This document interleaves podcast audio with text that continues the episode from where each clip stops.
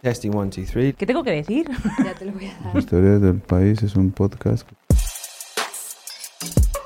Las historias del país. Historias del país. Las historias del país es un podcast que se graba dentro de la redacción del periódico. Which is recorded inside the newsroom. Dentro de la redacción del periódico. Puedes escucharlo en nuestra web. Pueden escuchar este episodio o alguno de los anteriores en la web del país. Elpaís.com. Elpaís.com. Elpaís.com. O suscribirte al canal en tu aplicación de podcast favorita. Apple Podcast o en podcast de Google. Or you can subscribe to the channel on your favorite.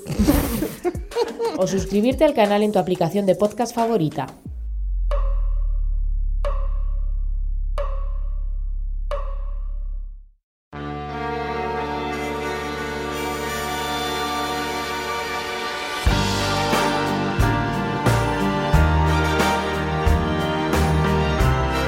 Realmente en el museo uno, cuando ya llevan los años que yo llevo, que va para 30, pues has tenido cosas inauditas, pero sin duda la más agradable verdaderamente ha sido que en diciembre de 2014 un número como el 13.437 pues el premiado, y que aquí todo el museo, todo el personal del museo, desde la presidencia del museo hasta el último empleado, pues llevasen a unos más, otros menos, pues lo decimos a participaciones, y eso fue una experiencia pues verdaderamente feliz. Número 13.437, premiado con 4 millones de euros en cada serie.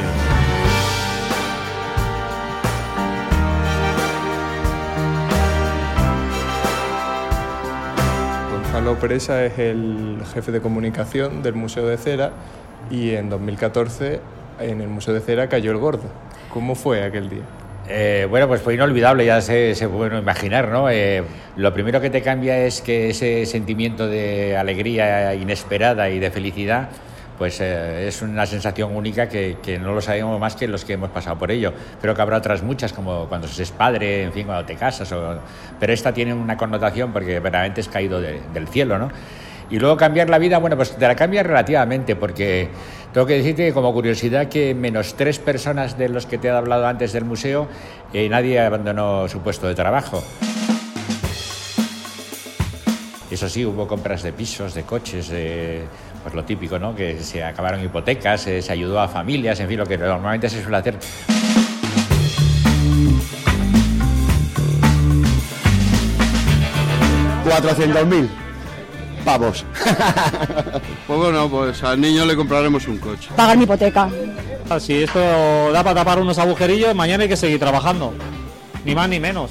Pues yo no sé si yo había soñado alguna vez, o si nosotros habíamos soñado alguna vez con que nos tocasen. Lo que sí yo recuerdo es que cuando veían la televisión al día siguiente, eso que todos vemos alguna vez, o siempre, todos los años, esa gente descorchando la botella de champán, que en el fondo a mí particularmente sí me daba un poco como de rabia, ¿no? Porque estoy harto de ver esto todos los días, digo, qué catetada ahí abriendo el champán, bebiendo con vasos de plástico.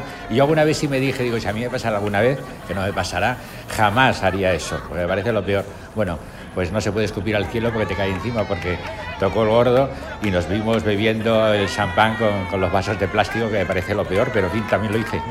Había que cumplir la tradición.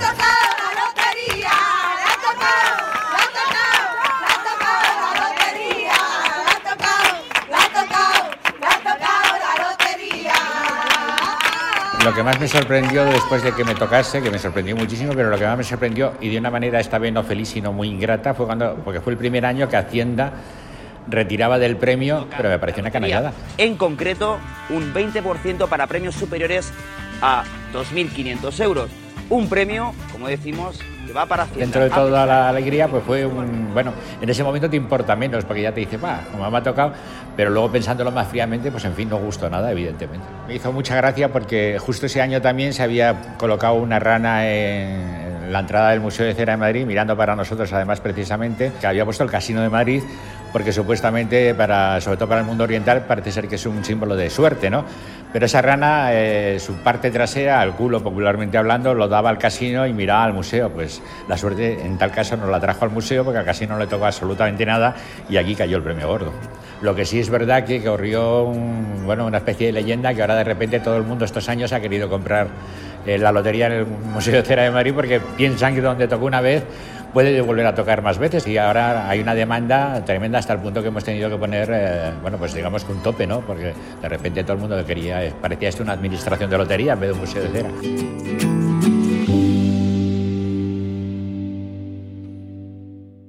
Para Costis Mitsotakis, un griego que vive en Sodeto, acá en España, no le tocó.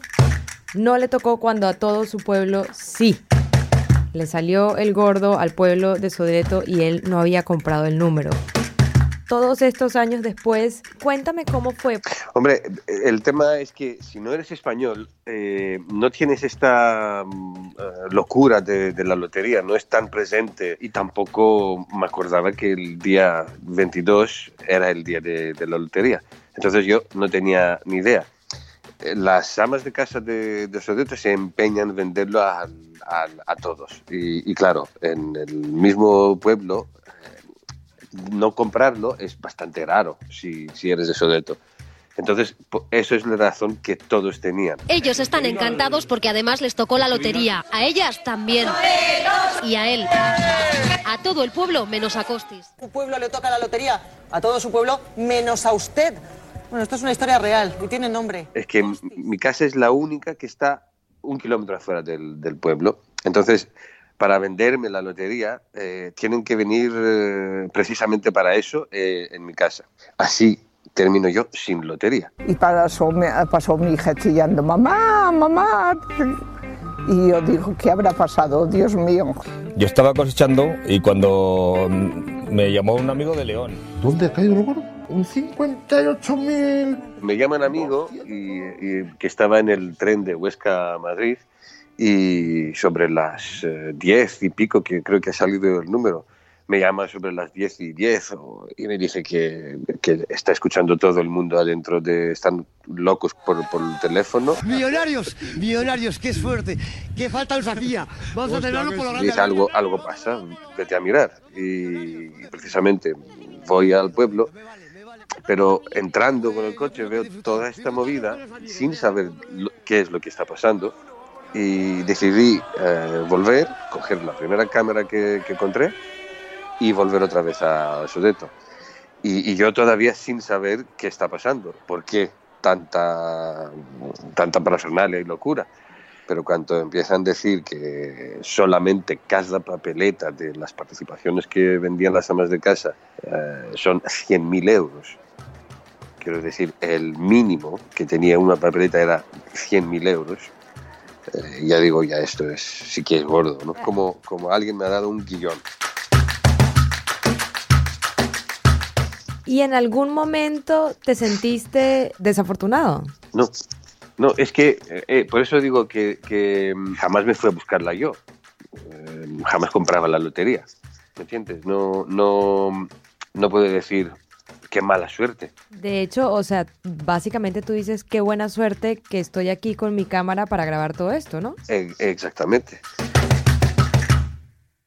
6 años después todavía estamos en producción, aunque el plan desde el principio era muchísimo más corto, lo estuvimos calculando sobre estrenar a 2013, pero hemos decidido captar la evolución. Por eso 6 años después sigue en marcha. Aparte que en esta lotería se juntan coincidencias bastante llamativas, que era la última que no tenían que pagar impuestos a la hacienda. Era la primera, si me acuerdo bien, que el premio total era casi doble. La mujer que se fue a coger el número desde la administración, que era la secretaria o la presidenta de las amas de casa, sin avisar a nadie, el día que fue a buscarle el número, decidió no pillar el número que estaban pillando todos los años. En relación con el documental, cuando salió, surgió la idea y empecé a organizar la movida. Empecé a recibir un email de un chico desde Dinamarca diciéndome que qué historia más guay, qué buena idea de hacer un documental y me gustaría participar en esta producción, sin conocerle, sin conocer quién es y qué hace y todo eso. Y 6 años después somos mejores amigos. Realmente sí, que ellos se ganaran el gordo le dio un giro distinto a tu vida. Sí, Sí. Y del día de hoy, 6 años después, este proyecto tiene 8 inversores de 8 diferentes países, que es bastante grande como proyecto. Pero ya queremos que el 19 será el año de terminarlo. Tampoco le tocó a Belén Zafra, la presidenta de la Asociación Sanfilippo de Barcelona, dedicada a la investigación contra esta enfermedad rara que aparece en los niños.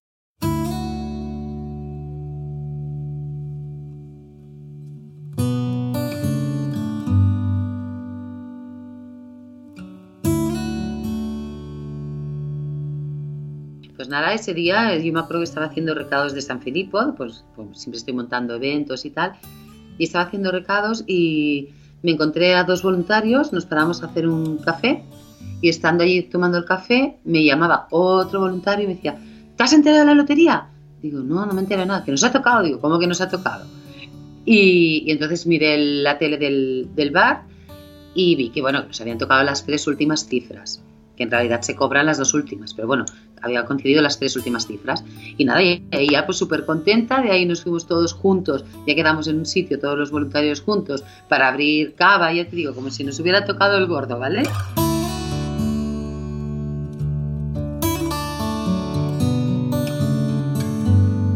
El síndrome de Sanfilippo es una enfermedad de estas llamadas raras, y lo que le pasa a los críos es que nacen aparentemente sanos, tú no te das cuenta de nada, pero realmente en su organismo falta una enzima.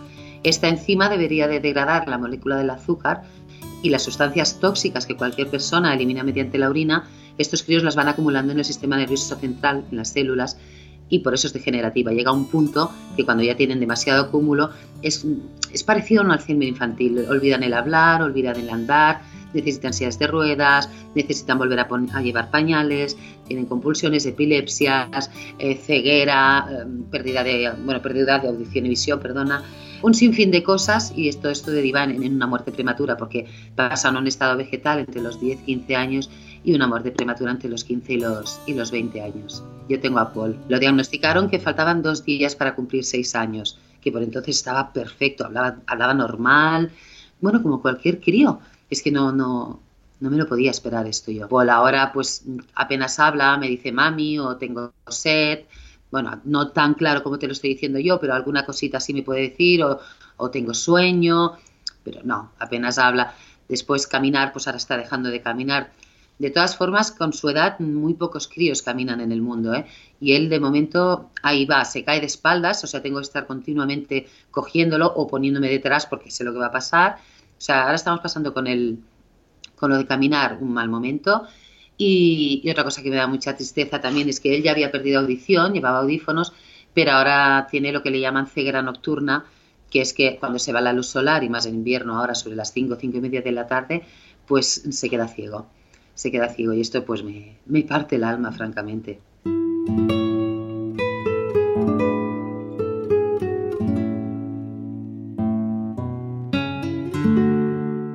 La cosa era que aparte de los números que tú te hubieras quedado, pues no a título particular, sino a título como asociación, pues estaba claro que siendo las 2 últimas cifras, mucha gente de la que nos sigue no lo iba a cobrar, nos lo iba a dejar como donación. Entonces sabíamos que algo una recaudación decente iba a estar. Al final lo he estado mirando porque ya no lo recordaba, son 21.000 euros. Nosotros estamos financiando desde hace casi 9 años una investigación en la Universidad de Manchester que es para intentar salvar la vida de los niños Sanfilippo, y esto se llama terapia génica. Entonces todo el dinero que recaudamos, sea del evento que sea, del tipo que sea, va a parar a lo mismo. Pues invirtieron en eso, en investigación básica, que eran los modelos animales. Y hoy en día estos modelos animales que eran, primero te piden un ratón, después monos y después ovejas, pues ya los tenemos curados y ahora estamos luchando por un ensayo clínico con humanos.